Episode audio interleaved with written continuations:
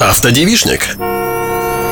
Полезная информация для девушек за рулем. От парковки до страховки. Всем привет! И добро пожаловать в мой подкаст про машины, дороги и все, что с ними связано. Это подкаст, конечно, в первую очередь для девушек, которые водят автомобиль. Поэтому здесь будет много информации и о дорожном движении, и о проблемах с самим автомобилем, и, конечно, о взаимоотношениях с мужчинами-автолюбителями. Поэтому, мужчины, вам вход строго-настрого запрещен. Это девишник, мы будем здесь делиться разными женскими секретами, так что не подслушивайте. И сразу хочется уточнить. Мой подкаст не про феминистические истории о том, что девушка все может сама. Самый точный, наверное, принцип, которого я предлагаю придерживаться, как в случае с автомобилем, так и вообще по жизни. Хорошо все уметь, но не дай бог все самой делать. Поэтому здесь я не буду призывать вас, милые девушки, засучив рукава, орудовать гаечным ключом. Но вот знать момент, когда этот ключик надо подать мужчине, чтобы он прикрутил вам нужную гайку, а также как лучше газануть, когда он будет вас выталкивать из ямы, это в жизни точно пригодится. Я все же считаю, что девушка даже за рулем должна оставаться девушкой, у которой не должны атрофироваться женский ум и женские хитрости. И первая такая маленькая хитрость – это, конечно же, сам автомобиль. Потому что наличие автомобиля у девушки это уже повод для знакомства. Ну вот, например, у меня автомобиль Мини Купер. Машина, которая встречается на Дальнем Востоке довольно редко. И когда я попадаю в какое-то мужское общество, этот факт всегда вызывает интерес. И далее начинается викторина. 10 стандартных вопросов, как я ее называю. На что это похоже?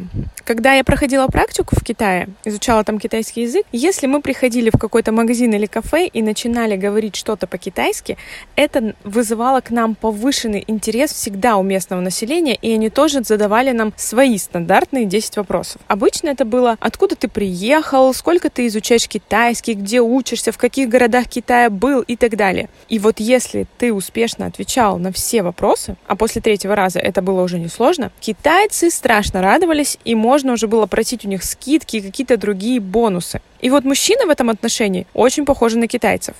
Какие у них обычно вопросы?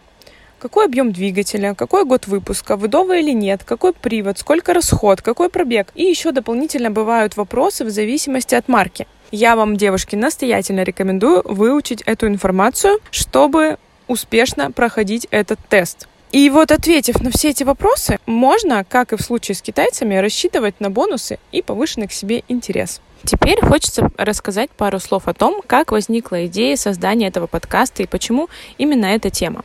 Пару лет назад сбылась мечта моей юности. Я стала хозяйкой синенького мини-купера. К этому моменту у меня уже был довольно приличный стаж вождения, и я уже прошла все фазы принятия неизбежного дорожного хаоса. Шок. Первая стадия как вообще можно ездить по этим дорогам? Как можно одновременно смотреть как не попасть в яму, видеть вон того придурка, который поворачивает с третьего ряда, и еще помнить, куда ты, собственно, едешь.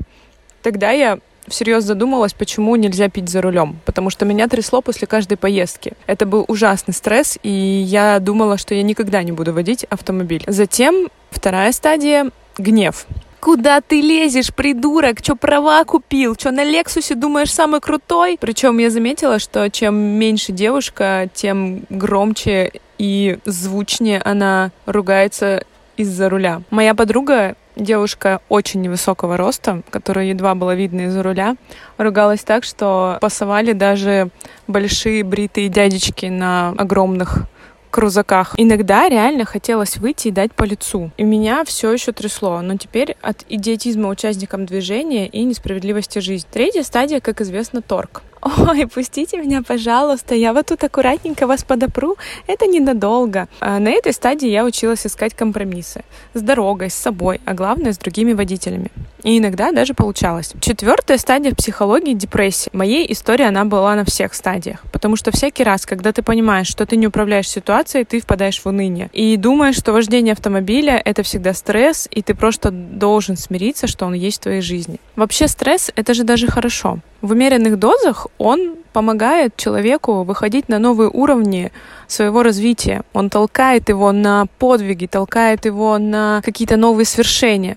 Конечно, перманентный стресс в жизни любого человека — это скорее минус. И если в вашей жизни есть такой источник перманентного стресса, то срочно от него избавляйтесь, потому что это прямой путь к болезням и всяческим проблем в жизни. Но вот такие вот э, разовые вливания, разовые стрессовые ситуации заставляют вас искать в себе ресурс, заставляют вас находить какие-то новые возможности в себе, о которых вы, возможно, даже раньше и не догадывались. И, собственно, у моей истории был счастливый конец. Пятая стадия — принятие. В какой-то момент я начала получать удовольствие от езды. Я поймала автомобильный дзен, если можно так сказать. Более того, вождение меня успокаивало. Я пела за рулем, придумывала новые идеи и настолько полюбила водить, что недавно, когда мы ехали в соседний город, муж отдал мне руль со словами «Похоже, это доставляет тебе удовольствие». Беспрецедентная акция.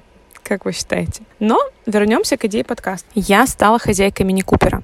И если вы житель Приморского края, то понимаете, что такую машину не часто встретишь у нас. Если коротко, это не японка.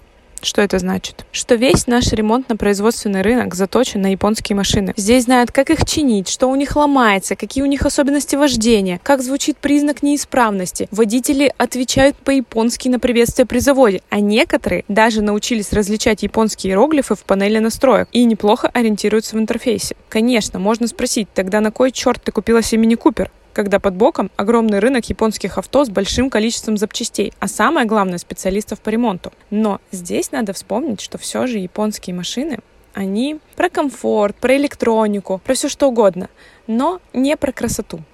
Нет, конечно, есть красивые японские машины, есть очень красивые японские машины, но это, как правило, люксовый сегмент. Японцы не делают дешевые машины красивыми. Европейцы всегда изящнее. Все-таки у азиатов свой взгляд на красоту.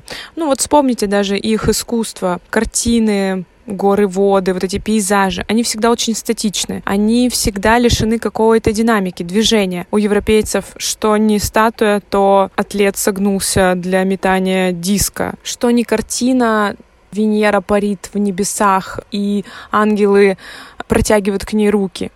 То есть всегда динамика. В этом отношении азиаты даже перенимали европейскую манеру как живописи, так и литературы для того, чтобы какую-то динамику изображать э, в своих произведениях. Поэтому европейцы, они, конечно, красотой на «ты».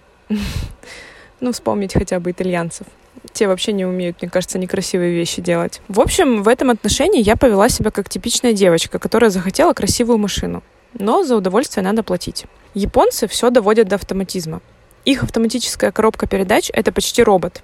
Европейцы всегда любили механику. А в Европе легко можно встретить до сих пор машину на коробке, в отличие от Японии. Я целиком и полностью за автомат, особенно с учетом наших сопок и пробок. В мини-купере тоже стоит автоматическая коробка передач, собственно, поэтому. Если кто забыл, разница в автоматической и механической коробке в том, что в автоматической коробке скорости переключает автомат, а на механической коробке в этом процессе принимает участие человек.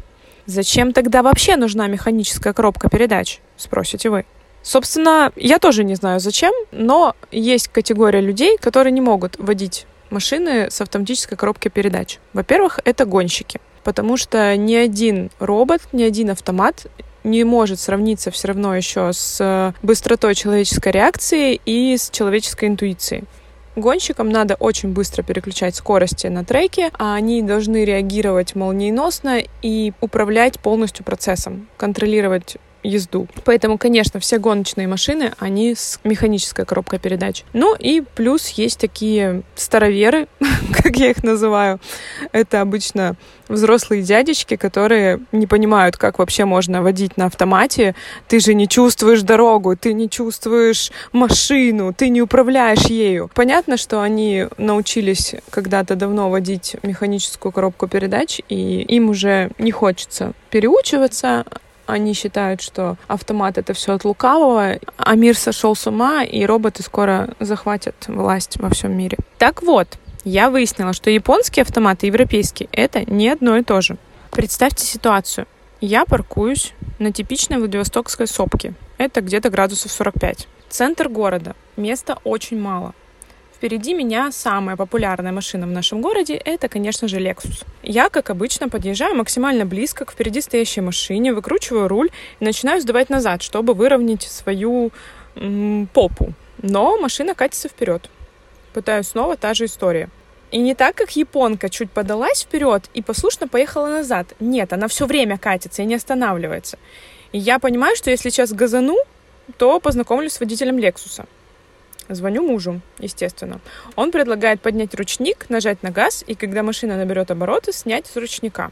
То есть сделать то же самое, что делают обычно с механической коробкой передач, только без сцепления. Я пробую, с замиранием сердца газую, и действительно, она поехала миленькая туда, куда мне надо. Я прибегаю на репетицию. С горящими глазами рассказываю всем, кто хочет и не хочет меня слушать, как я чуть не въехала в Lexus. У меня просто адреналин в крови, э, глаза горят и мозг отключен. А буквально на следующий день девочка рассказывает, что я и мир открыла, собственно, своим рассказом, потому что у нее была ровно такая же проблема. И она не знала, как ее решить, и боялась, что в один прекрасный день она все-таки въедет в какой-нибудь Lexus. А тут она воспользовалась моим советом и теперь радуется жизни. И после этого я задумалась, как много девочек ездят каждый день на машинах. И у них все время возникают какие-то проблемы или вопросы. А спросить порой не у кого или неудобно. И я захотела рассказывать о разных проблемах, которые волнуют девочек на дороге, а также о разных полезностях, которые могут пригодиться не только девочкам. И я буду очень рада послушать ваши истории, потому что дорога — это неиссякаемый источник приключений. Может, кто-то в пробке встретил свою судьбу. Или все же въехал в Lexus и таким образом нашел свою судьбу. В общем, здесь будут девичьи истории про все, что может произойти на дороге. Пишите мне о том, о чем будет вам интересно послушать. И вообще, любая обратная связь будет мне очень приятна. Поехали! Автодевишник.